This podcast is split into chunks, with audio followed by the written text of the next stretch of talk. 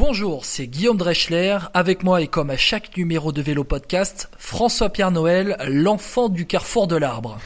Bonjour Guillaume et bienvenue dans Vélo Podcast, c'est Dossard, numéro 2. Bicycle, bicycle, bicycle. 3, 2, 1, et bien non Aïe aïe aïe, attention Philippe, le faire rappeler Ah, Christopher Froome qui n'a plus de vélo Christopher Froome à pied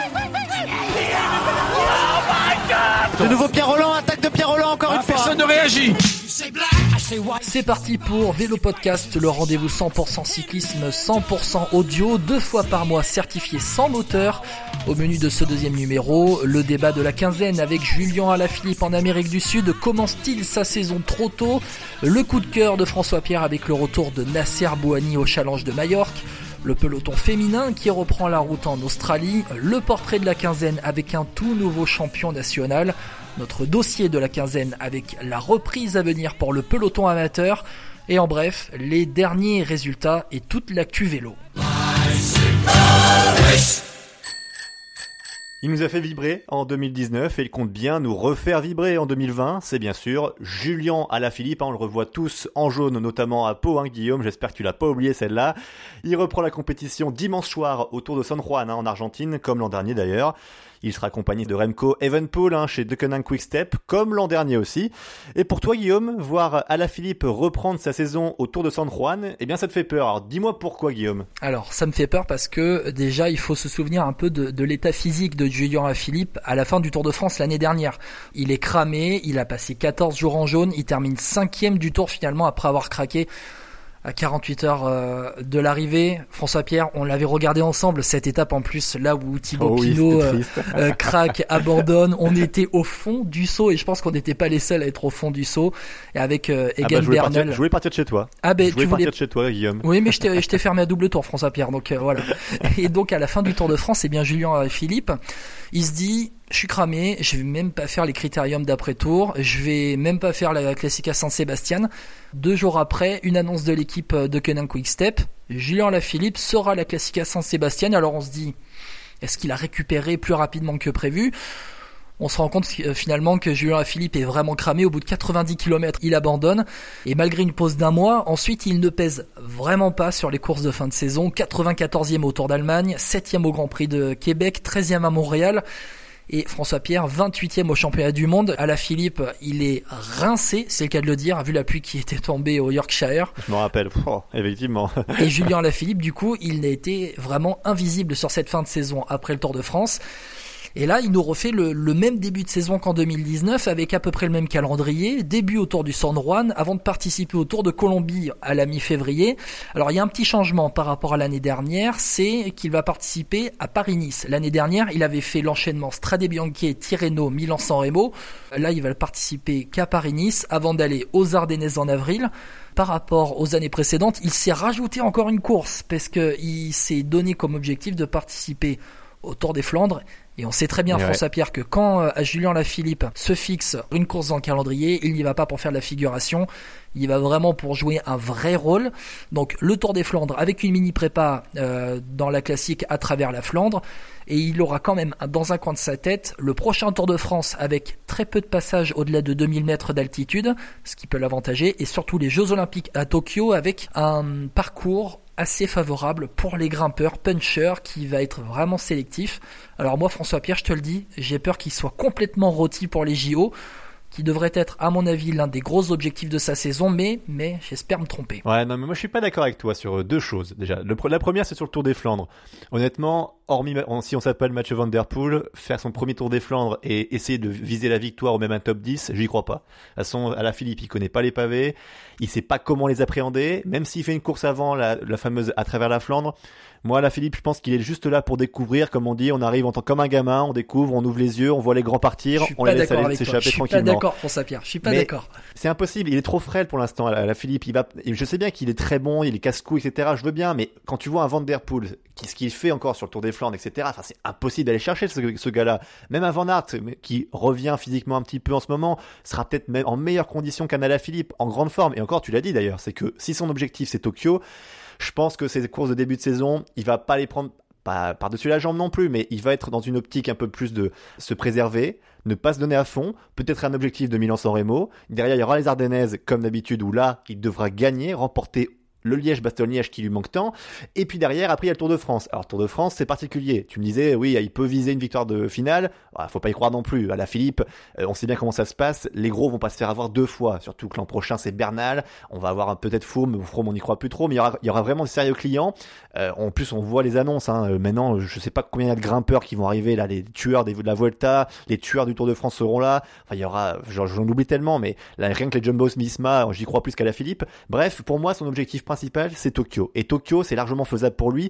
Si sur le Tour de France, il se prépare, et moi, je vois très bien un Philippe gagner les premières étapes, voilà, de, moyenne montagne sur la première, deuxième semaine, et puis la troisième, c'est presque limite pas abandonner, mais se dire, voilà, je me conserve, je me préserve, je finis groupe et tout à chaque fois sur les grosses étapes, et l'objectif c'est Tokyo. Parce que là, Tokyo, il a une revanche à prendre par rapport à Rio il y a 4 ans, où il était tombé, on s'en souvient, en descente. Donc pour moi, voilà, à la Philippe, il doit tout donner pour Tokyo, et peut-être une classique ardennaise qui lui manque, je pense à Liège-Bastogne-Liège. Mais voilà, Guillaume, en tout cas, je suis pas trop d'accord sur ce que tu disais sur son, sa condition physique. Pour moi, il va se gérer et ça change rien, le Tour de San Juan ou pas en fait. Je suis quand même obligé, François-Pierre, de, te reprendre sur, le, sur le fait, enfin, tu dis, il ne connaît pas les pavés. Euh, à la Philippe, à la base, c'est un très très bon coureur de cyclocross. On sait très bien, et on l'a vu ces dernières saisons avec l'avènement des Van Der Poel et Van Aert, qu'un coureur qui est à l'aise, et Tibar, hein, on en parle aussi, un coureur à l'aise en cyclocross, c'est un coureur à l'aise sur les pavés. Il sait courir sur des pavés à la Philippe, j'en suis persuadé. et moi, je suis persuadé que s'il veut aller sur le Tour des Flandres, c'est pour performer. Alors, l'avantage de la Quick Quickstep, c'est qu'il sera pas seul, mais il pourra quand même jouer sa carte. Et, moi, j'espère qu'il ne va pas se cramer à faire trop de courses. J'ai peur qu'en en, commençant un poil trop tôt, là, on l'a vu sur les réseaux sociaux ces derniers jours, il a posté des photos où il était déjà très, très, très affûté. Alors tant mieux pour lui, tant mieux. C'est ce qui fait sa force, le fait d'être très affûté et de pouvoir avoir un, gros punch dans les accélérations. Moi, je l'aurais peut-être plus vu commencer, euh, aller, euh, je sais pas, à la Marseillaise ou alors peut-être autour d'Arabie Saoudite. Euh, euh, le, mois prochain plutôt que de commencer euh, et à San Juan et en Colombie avant de revenir en France voilà, c'est une inquiétude pour moi et puis voilà, c'est notre champion, faut le polir un petit peu aussi à la Philippe. je vois que tu veux sublimer le Grand Prix de la Marseillaise, c'est beau, c'est beau. Bon, en tout cas, le Tour de San Juan, c'est il débute dimanche soir. En tout cas, la course qui marque le début des calendriers Pro Series et on vous en a parlé d'ailleurs lors du premier numéro de Vélo de podcast. C'était toi Guillaume qui en parlait, il me semble. Hein. Exactement. Ce premier numéro, vous pouvez le réécouter en podcast euh, sur notre page Facebook notamment avec un petit lien. Tout à fait. Julien Philippe toujours en tête, Dyson derrière. Est-ce qu'on va avoir une victoire française Dyson qui essaie de remonter bien Julien Philippe qui s'impose. Et eh bien voilà la victoire de Julien Philippe. Allez, maintenant on va parler de l'enfant terrible du peloton, Nasser Bouani. Après deux années galères chez Cofidis, il roule maintenant chez Arkea Samsic. Nasser Bouani reprend dans quelques jours en Espagne sur le Challenge de Majorque avant de s'envoler pour le Tour d'Arabie Saoudite. Et pour toi, François Pierre, eh bien, tu penses que ça va être son année sur les sprints Bah oui, parce que quand on parle de Nasser Boigny, on parle déjà d'un sprinter atypique, hein, parce qu'il n'y en a pas deux comme lui sur le peloton, ça faut le dire. Un sprinter véloce, hargneux, avec un sale caractère, hein, on l'a vu sur de nombreux reportages, mais ce sale caractère, il est compensé par une grande ambition. C'est-à-dire que c'est une personne, Nasser Boigny, qui est la défaite, qui est ne pas être en bonne disposition pour disputer un sprint. Et c'est ça, je trouve, qui nous manque dans le sprint français aujourd'hui, parce que clairement, hormis Nasser Boigny, on a qui? Arnaud Desmar peut-être, mais que je trouve Arnaud Desmar un peu trop gentil encore. C'est un peu le côté le bon élève et le mauvais garçon. Et moi, ce qui me plaît dans ce, dans ce Nasser Boigny, c'est que cette année, il a retrouvé une équipe qui lui fait confiance avec Arkea Samsic, parce qu'on va le dire, hein, chez Cofidis, voilà, c'était fini pour lui, il s'était embrouillé avec tous ses directeurs sportifs, les courses qu'il faisait, il les abandonnait la plupart du temps. Voilà, maintenant il a retrouvé une équipe qui lui fait confiance, qui lui a mis des gros moyens, parce qu'ils ont fait un pole sprinter à l'Arkea et c'est pas donné à tout le monde. Hein.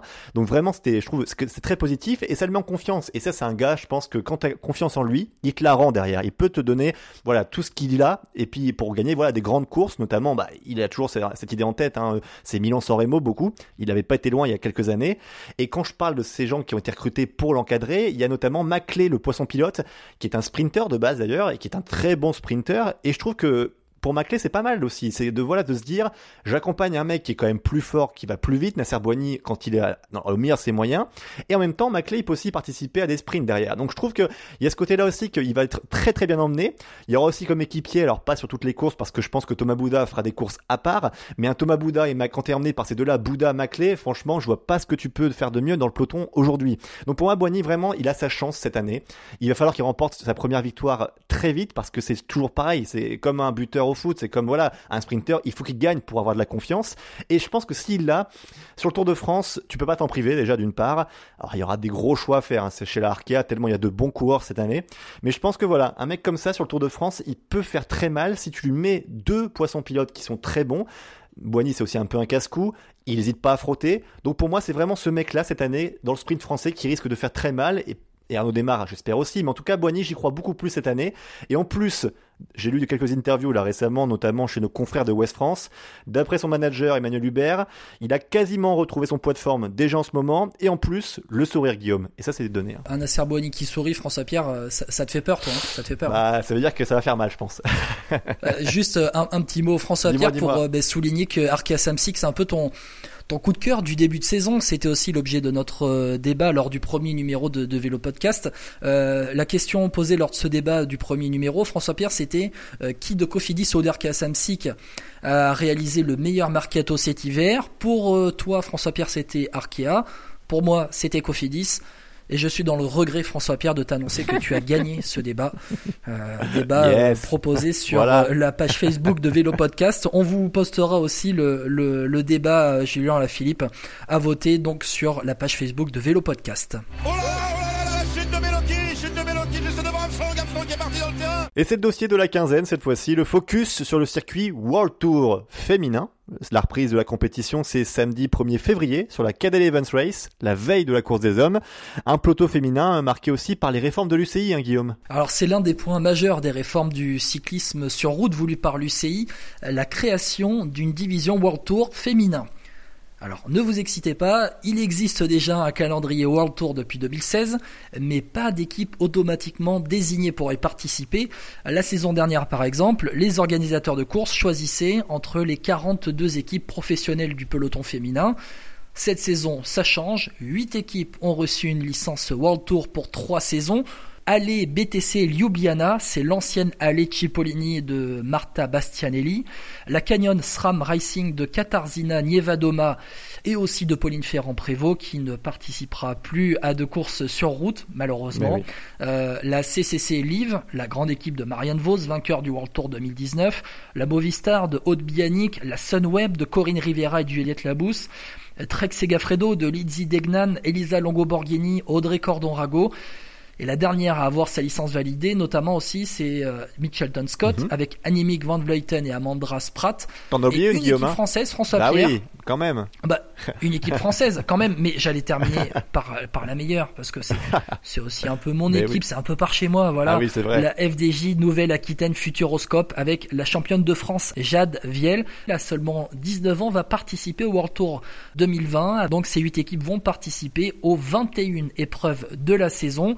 Ça va donc de la Cadel Evans Race, François Pierre tu en as parlé, c'est dans quelques jours, jusqu'au Tour du Guangxi en octobre, en passant par le Tour d'Italie, la course by le Tour de France, la Bretagne classique à Plouay, ou encore la Balls Ladies Tour. Et donc la conséquence avec la création donc d'un World Tour féminin, c'est bien la création d'une division Continental Pro. Alors en plus des 8 équipes World Tour, il y aura 44 Continental Pro. En France, par exemple, la Charente-Maritime Women Cycling. Là encore, ah. c'est un peu par chez moi.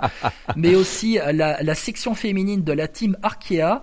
Autre conséquence, certaines grosses équipes sont laissées sur le carreau et donc ne sont pas en World Tour mais en Continental Pro. Euh, on pense notamment à l'équipe numéro 1 mondiale en 2019, la Bulls Dolmans, avec Anna van der Breggen et Chantal Black. L'équipe Parc Hôtel Wackenburg. François Pierre, t'en avais parlé la semaine dernière, avec une certaine Lorena Vibes, selon toi, mais moi je l'appelle Lorena Vebes, septième mondiale en 2019, l'équipe Parc Hôtel Wackenburg, et notamment aussi la, la, Lotto Soudal de Lotte euh, Kopecky. Mais bon, François Pierre, ces équipes devraient quand même être euh, invitées lors des grosses épreuves World Tour et ne devraient pas participer aux épreuves plus petite, plus modeste du calendrier mondial cette saison. Évidemment. Et puis moi, ce qui me fait beaucoup rire, Guillaume, c'est que tu as réussi à placer Charente-Maritime dans un vélo podcast. Et ça, c'est très très fort. en tout cas, on suivra Ouais, mais François. Pierre, le jour où je placerai Charente tout court, là, ça sera une grosse performance. Ah, c'était pour bientôt ça. Allez, on suivra en tout cas le début de saison euh, World Tour féminin lors du premier week-end de février, donc avec la Cadel Evans Great Ocean Raid Race. Quel accent anglais, dis donc. Bravo. Bon, Bravo, allez, pour être, pour être complet, en tout cas, le Tour Down Under s'est disputé avant celui des hommes, hein, celui féminin. Il ne compte donc pas pour le World Tour féminin, en revanche, celui-là. La victoire finale, c'était pour l'américaine euh, Ruth Winder de la Trek, devant l'allemande Liane Lippert de la Sunweb et la star australienne de la Mickelton Scott, Amanda Spratt. Les trois se tiennent en 6 secondes hein, seulement au bout de quatre étapes. Et le dossier donc Lorena Vebes, hein, je tiens, je le dis comme toi, est désormais maintenant clos. Elle a trouvé un accord avec Park Hotel Wackenburg au moins jusqu'au 1er juin prochain. Continuera donc à courir pour la formation néerlandaise. Alain Beaugrand T'es grand aujourd'hui T'es grand T'es très grand Alain Beaugrand Ouais mec Ouais mec Ouais Ouais Ouais Tu vas le faire Tu vas le faire C'est un titre hein, qu'il attendait depuis le début de sa carrière. hein. Cameron Meyer est le nouveau champion d'Australie masculin sur route. Un titre remporté au lendemain de ses 32 ans. hein. il est pas tout jeune le coco. Cameron Meyer, c'est notre portrait de la quinzaine donc, et aussi un de tes coups de cœur Guillaume aujourd'hui. Alors, je vais euh, parler à ton petit cœur, euh, chéri. C'est l'un des coureurs que tu achètes en premier sur Pro Cycling Manager. Enfin, en tout cas, moi, quand je construis une équipe, je regarde d'abord un coureur comme Cameron Meyer. Pourquoi? Parce que c'est un coureur pas trop cher, ce n'est pas une grande star, mais c'est un coureur assez complet pour te ramener des résultats et faire grimper ton équipe rapidement. Donc ça déjà François Ah. Pierre, c'est un gros plus. C'est intéressant quand tu joues à Pro Cycling, ça c'est vrai. Ah ben, quand tu veux construire ta carrière et une équipe, tu sais que tu peux pas taper euh, tout de suite des Roglic, Froome, des Dumoulin, des Sagan, des Van Der Poel. Ah, tu, tu, tu choisis d'abord des coureurs comme Cameron Meyer, complet, tu, pas trop tu veux cher. savoir qui, tu veux savoir qui j'ai acheté avant sur Pro Cycling en premier? surprends-moi.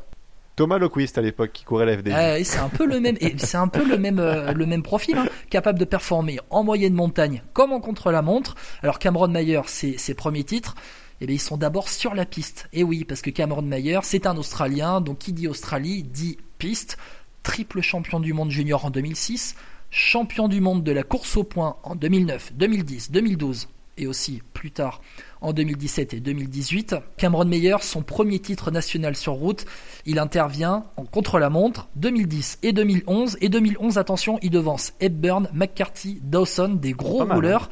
En 2011, il gagne le Tour Down Under avant que Richie Porte ne mette la main sur la course, avant que ça devienne le Tour euh, Down euh, Richie Porte Under. Euh, en 2012, arrivée de Cameron Meyer chez Orica Greenedge, l'ancêtre de l'actuel Mitchelton Scott, la toute première structure australienne professionnelle. Meyer se mue en équipier, mais remporte quand même deux étapes sur le Tour de Suisse, en 2013 en contre-la-montre et en 2014 sur une étape de moyenne montagne. En 2016, petite parenthèse chez Dimension Data, un peu raté, il revient en 2017 chez la nouvelle Mitchell Todd Scott. 2017, il signe un contrat de 3 ans jusqu'en 2020, fin 2020, avec eh bien, pour objectif des résultats sur la piste et surtout lors des Jeux Olympiques de Tokyo cet été. Le titre national sur route qui remporte enfin cette année, eh bien c'est une parenthèse dorée. Toute l'équipe était à sa cause, une course en circuit de 11 km à parcourir 15 fois avec une bosse de 3 km à 5%. Il attaque dans le dernier tour, personne derrière lui, il termine avec 56 secondes d'avance sur son équipier Lucas Hamilton. Deux autres Mitchelton sont dans le top 10 et Cameron Meyer remporte enfin le titre de champion d'Australie sur route. Homme, c'est un titre qu'il convoitait depuis le début de sa carrière sur euh, route en professionnel il y a 11 ans. Cameron Meyer qui euh, donc va disputer dans, dans, quelques jours une autre course australienne. Tout à fait, la prochaine course de Cameron Meyer c'est la Cadel Evans Race, donc avant de le revoir comme tu l'as dit sur piste hein, pour préparer les JO de Tokyo. Et donc Cameron Meyer si c'est son contrat qui se termine en fin 2020, ça sent la fin de carrière je crois, non Guillaume? Ah, peut-être un dernier contrat, un dernier gros contrat pour la fin de sa carrière. Allez. Allez, on passe à la suite. Aïe aïe aïe, attention Philippe, le pas rappeler Allez François Pierre, on passe au cyclocross, changement de terrain complet. Ouais, changement de terrain, tu l'as dit Guillaume. Alors après, les championnats de France hein, de cyclocross qui sont terminés, on en avait parlé lors du précédent vélo podcast. Ils ont été remportés par le coureur d'AG2R la mondiale Clément Venturini à Flamanville. Et maintenant, ce sont au tour des mondiaux qui arrivent le 1er et 2 février prochain. Bon, a priori, on sent que c'est destiné pour Mathieu Van Der Poel, qui semble être sans rival hein, aujourd'hui dans le cyclocross mondial. Même les Belges hein, n'y arrivent même pas du tout. Les mondiaux se dérouleront donc à Dubendorf. Ce sera en Suisse, près de Zurich. Guillaume, Dubendorf, c'est pas très loin d'où je suis. Et en tout cas, pour la France, il y aura deux représentants, donc Steve Chenel, Guillaume, et David Menu le Creusois. Ou quand on pense à un top 10 français, eh ben en fait, je pense que c'est un doux rêve qu'on ne verra pas du malheureusement. Hein. Je sais pas ce que t'en penses Guillaume, mais je pense que quand on est français en cyclocross, le top 10, ça semble bien loin, non? Euh, Ouais, très très très loin. Faut déjà déloger les Néerlandais et les Belges. Déjà, on peut faire une petite liste. On a les frères Van Der Poel qui seront peut-être euh, même sûrement dans le top 10. On aura Elise Herbit, on aura Van Torenhout, on aura euh, Hertz, Hertz chez les Belges, Swick. Ouais, ouais, voilà. On en a cité pas mal. Franchement, rentrer dans le top 10. c'est euh, ça, exactement. C'est bah, d'ailleurs, en plus, un exploit. Voilà. D'ailleurs, en plus, Guillaume, il y avait une manche de Coupe du Monde en France un dimanche dernier à Nomé. C'était dans l'est de la France.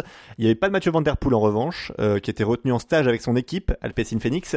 Mais donc ça a permis aux Belges de gagner pour une fois. Trois Belges aux trois premières places. Ça fait plaisir pour la Belgique, hein, enfin, avec victoire d'Elie Zerbit qui a gagné avec euh, à la deuxième place Tunertz et derrière c'était Lorenz Swick et le premier français euh, Guillaume je sais pas si tu le sais à quelle place était le premier français? Donc je te l'annonce c'était Steve Chanel oh, au-delà du top 20 ah, au-delà du top 20, c'est sûr, oui. Et c'était la 23e place. Ce qui est pas mal quand même pour Steve Chenel, je trouve, hein, parce que. Ouais, il a sa place. Steve Chenel, il avait fait 7 du championnat de France aussi. Euh, bon, voilà, hein, c'est, je vais reprendre la même expression que, que j'ai, que l'expression que j'ai utilisée lors du premier numéro du Vélo Podcast.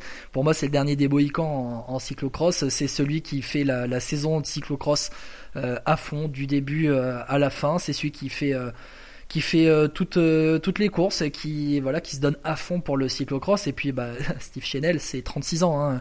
quand même il est il eh est tout jeune mais il est quand même là euh, je sais pas pour toi François Pierre mais moi je pense qu'à Dubendorf euh, Mathieu Van Der Poel va être le, grand favori et d'ailleurs c'est marrant parce que tu tu en parlais de la victoire Herbit à nommer après la course Elise Herbit il a dit ah ben voilà j'en ai profité tant que Van Der Poel n'était pas sur la course.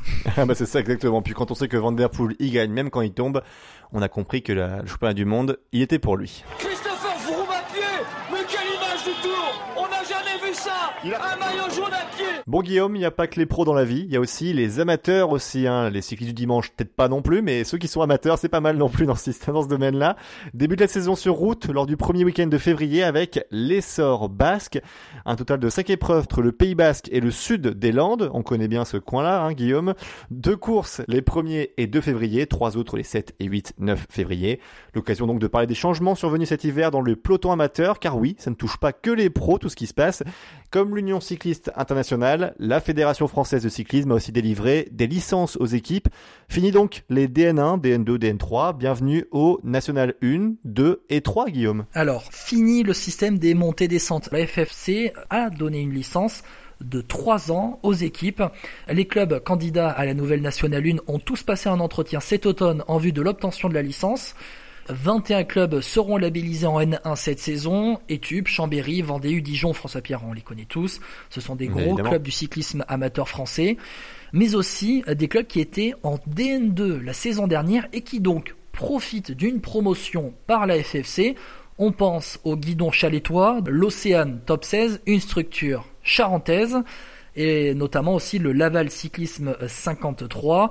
Euh, les licences ont été données sur la base des dossiers présentés à l'FCFC lors des entretiens. Il y avait 27 candidats, François Pierre. T'es bon en mathématiques? Ouais, donc il y en a 6 qui sont passés à la trappe. Exactement. 6 équipes ont été laissées sur le carreau. L'AC Byzantine, l'Occitane Club, le team cycliste azuréen, le team Pays de Dinan, le team U-Cube 17 en Charente-Maritime mais aussi le club de Roanne, septième du classement direct vélo en 2019. Ces six équipes ont décidé de faire appel de la décision de la FFC. C'est une affaire à hein. suivre. C'est une affaire à suivre en tout cas, François Pierre. Ouais, c'est bonne guerre. Puis du coup, si je comprends bien, pour l'instant, ils sont en National 2, si j'ai bien compris, Guillaume. Exactement. Et donc en National 2, 22 clubs ont été labellisés. Par exemple, alors on va parler de Pavie, Barentin, Martigues, le nouveau club de l'Orléans Loiret Cyclisme, cher à ton cœur, j'imagine Guillaume, ou encore le Paris Cycliste Olympique. On a des attaches partout, François Pierre. c'est ça. On le rappelle donc, début du calendrier amateur français, les premiers 2, 7, 8, 9 février sur l'essor basque.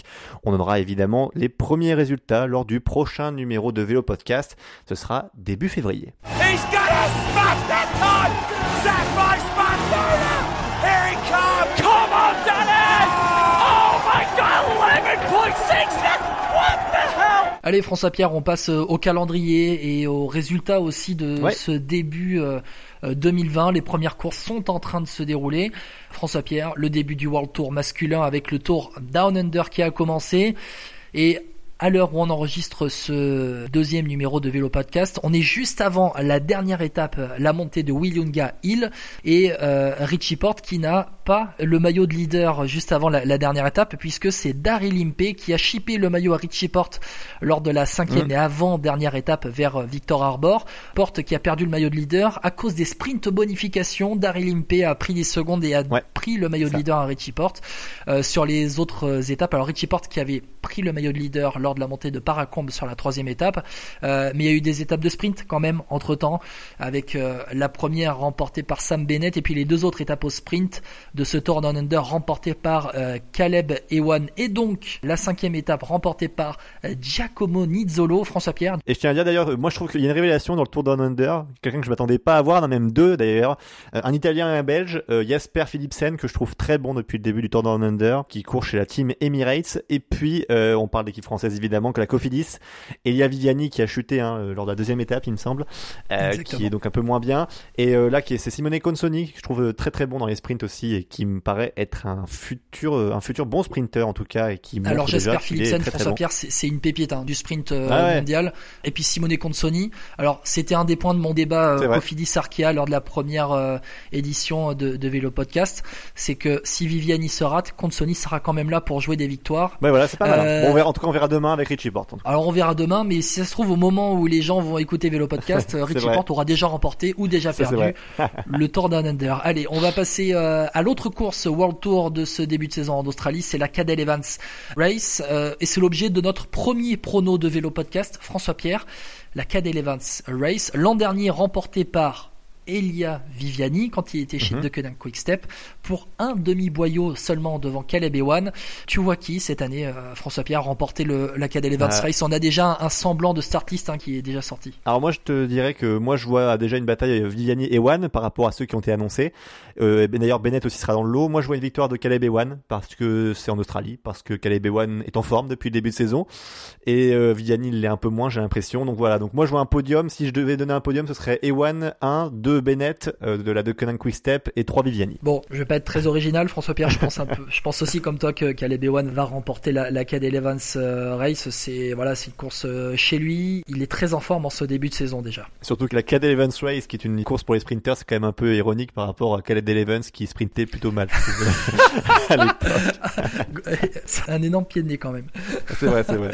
Mais du coup, il y a quand même, il y a aussi d'autres courses. C'est pas World Tour, hein, Guillaume? Euh, bah oui, François Pierre. Il n'y a pas que le World Tour. Il y a d'autres courses qui se disputent dans le monde et ça se passe au Gabon, la tropicale Amissa Bongo, une des courses les plus atypiques de ce début de saison où François Pierre, on a déjà vu d'ailleurs un Viviani remporter une étape cette saison. C'est le frère d'Elia Viviani, Attilio Viviani, qui a remporté la première étape euh, au sprint devant euh, Lorenzo Manza. On peut aussi donner les autres euh, vainqueurs d'étape quand même. L'Érythréen Nathnael Tefsa Tion de l'équipe d'Érythrée, le coureur de la Nippo Delco Provence Biniyam Girmay. Qui s'est imposé deux fois, hein. deux fois il s'est imposé lui. Hein. Exactement, à deux reprises, le Camerounais Clovis Kamzong, et puis mhm.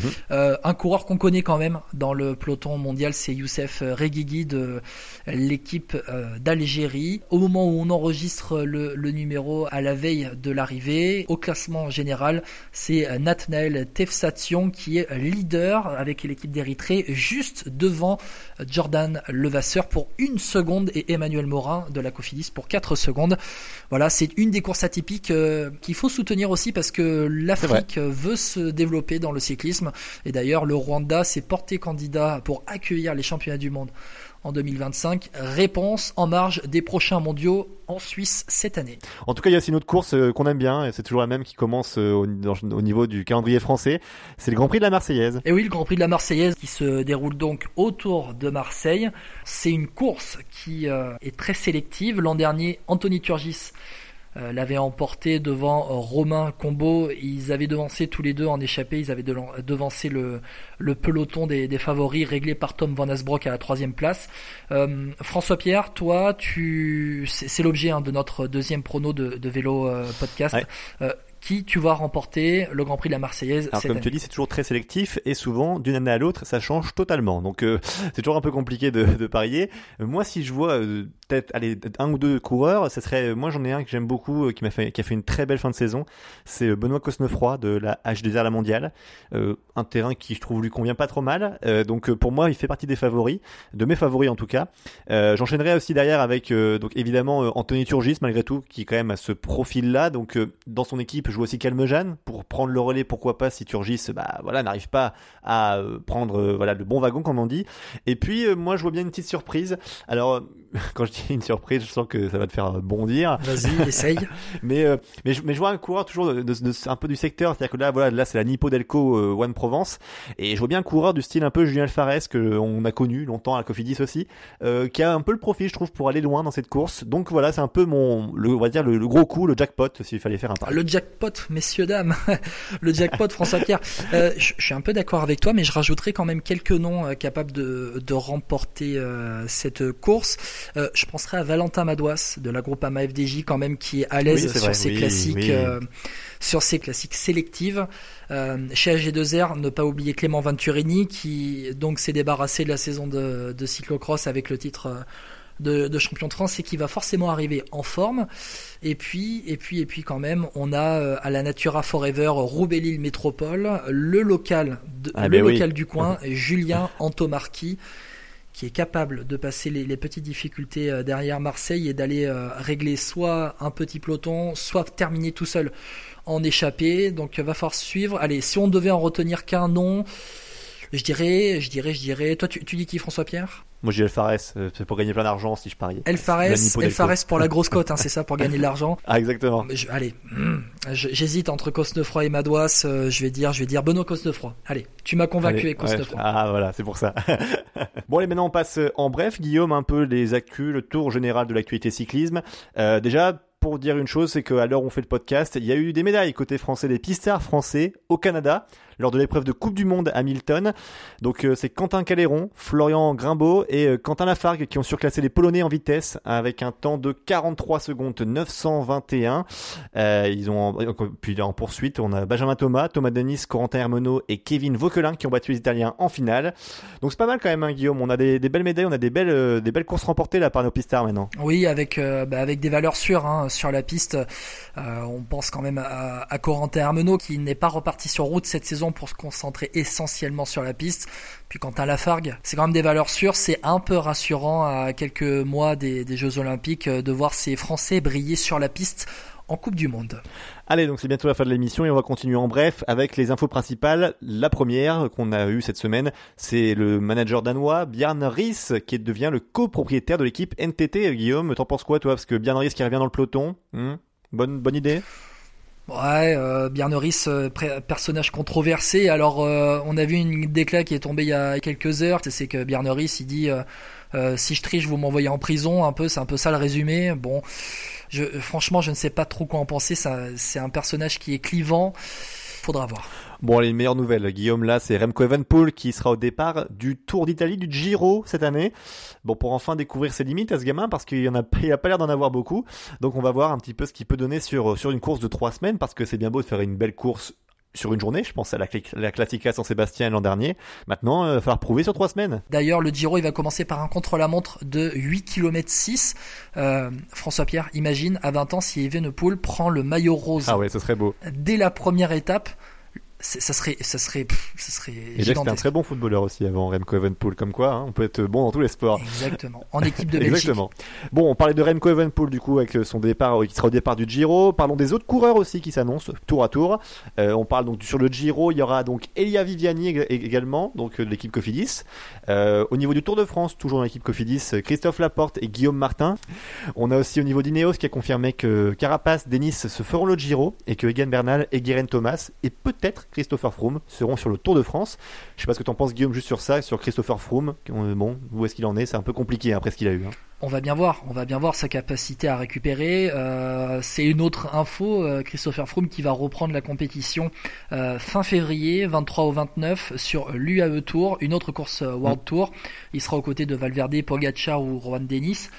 Froome il a plus couru depuis sa chute au Dauphiné en 2019 c'est la grande interrogation à son âge, Christopher Froome, comment il va faire pour euh, récupérer aussi euh, rapidement Chris Froome aujourd'hui?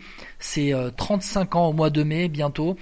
C'est la grande interrogation. Je rajouterai une autre information, François Pierre, c'est que chez Cofidis, au Tour de France, en plus de Guillaume Martin et Christophe Laporte, il y aura aussi Elia Viviani. Tu as raison, Elia Viviani qui enchaînera les deux, effectivement. Et euh, parlons d'une autre équipe française, du coup, la FDJ, Groupama FDJ, avec Arnaud Desmar. Arnaud Desmar qui ne sera pas sur le Tour de France encore une fois cette année. Euh, on peut le comprendre vu les résultats de la FDJ qu'on a failli avoir avec Thibaut Pinot.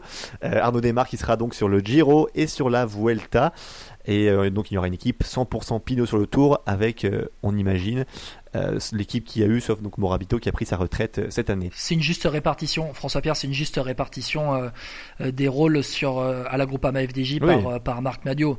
C'est Thibaut Pinot, tu donnes tout pour le tour, donc sur les deux autres grands tours, Arnaud, tiens, je te donne, je te donne un les échange de bons procédés comme on dit. Match Van Der Poel, du coup, on en parle beaucoup avec le cyclocross, on va en parler aussi beaucoup avec la route et les Flandriennes. Il sera à Paris-Roubaix, sa première participation. les équipes invitées sont connues, hein, du coup, depuis peu. Alors Alpecin Phoenix évidemment l'équipe de Mathieu Van Der Poel. On a aussi BNB Hotel Vital Concept, l'Anipo Delco Provence et Arkea Samsic. En plus donc de Direct Energy et de Circus euh, Wanty Gobert, les donc les deux premières équipes du classement Conti Pro. Ça fera du monde sur les pavés, mais on sait très bien que même s'il y a du monde au départ, à l'arrivée souvent il y en a très très peu. Et Mathieu Van Der Poel d'ailleurs qui a déclaré sur pour Paris-Roubaix qu'il aimerait participer à un Paris-Roubaix humide, la pluie, la boue, les pavés, un combat d'homme à homme sur les pédales. En gros, il aime ça, Mathieu Van Der Poel.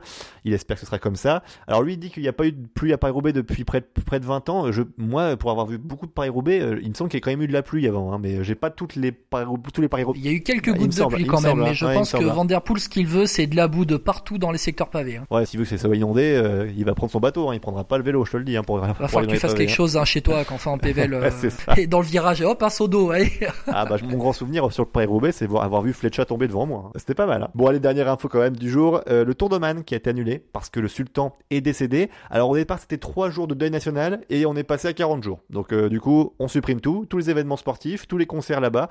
Et donc parmi eux il y avait le Tour d'Oman. Donc c'est pas grave, il y a le Tour d'Arabie Saoudite hein, pour se refaire pour les autres équipes.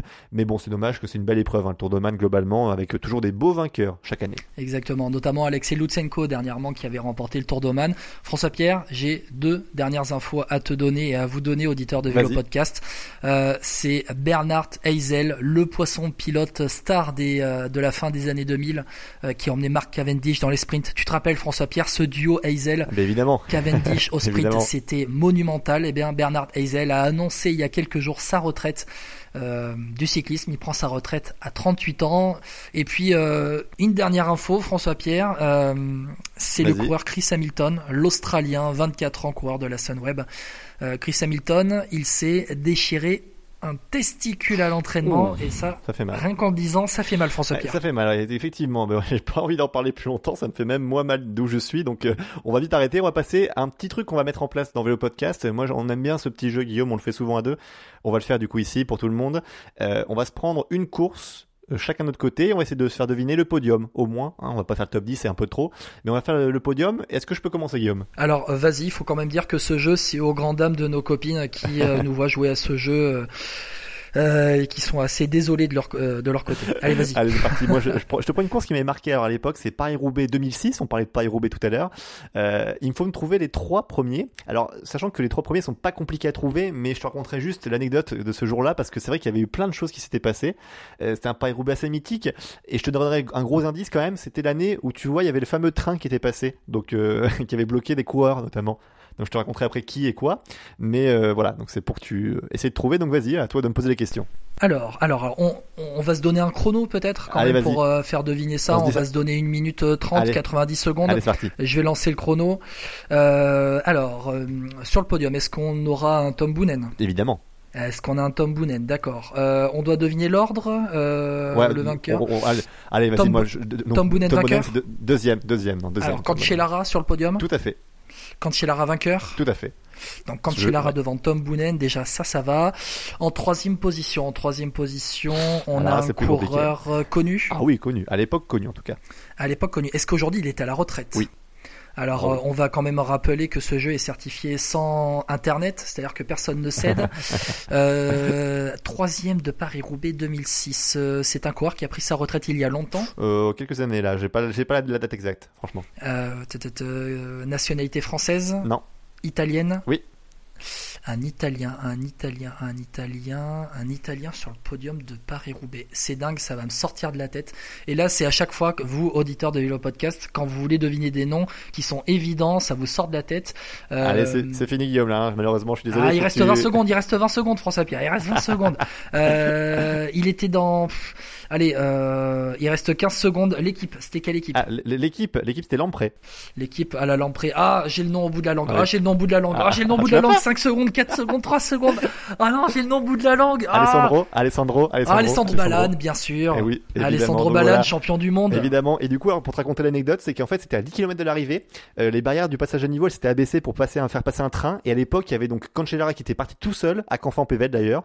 Euh, et il y avait un groupe de poursuivants, trois en tout. C'était Peter Van Petegem, il y avait euh, Vladimir Rousseff et Leif Host à l'époque. Oh et là euh, là, les les trois, noms. du coup. Là là, ça rappelle Mais ouais. des souvenirs. Et les trois, les trois étaient passés en dessous de la barrière et avaient été disqualifiés. Et c'était les, les autres poursuivants avec le groupe de Tom Bonnen, Fletcher et Balan qui eux s'étaient arrêtés à la barrière, qui ont du coup été euh, donc, euh, enfin eux ils ont, ils ont ils ont couru, ils ont été classés, ce qui n'était pas le cas donc de Van Petegem, Goussef et Leifost. Voilà, tout simplement c'était un peu l'anecdote de ce Paris Roubaix là. Ah là là, quel souvenir, quel souvenir quand même, c'est vrai, cette édition de Paris-Roubaix avec, euh, ouais, avec cette barrière. Ah, pff, ouais.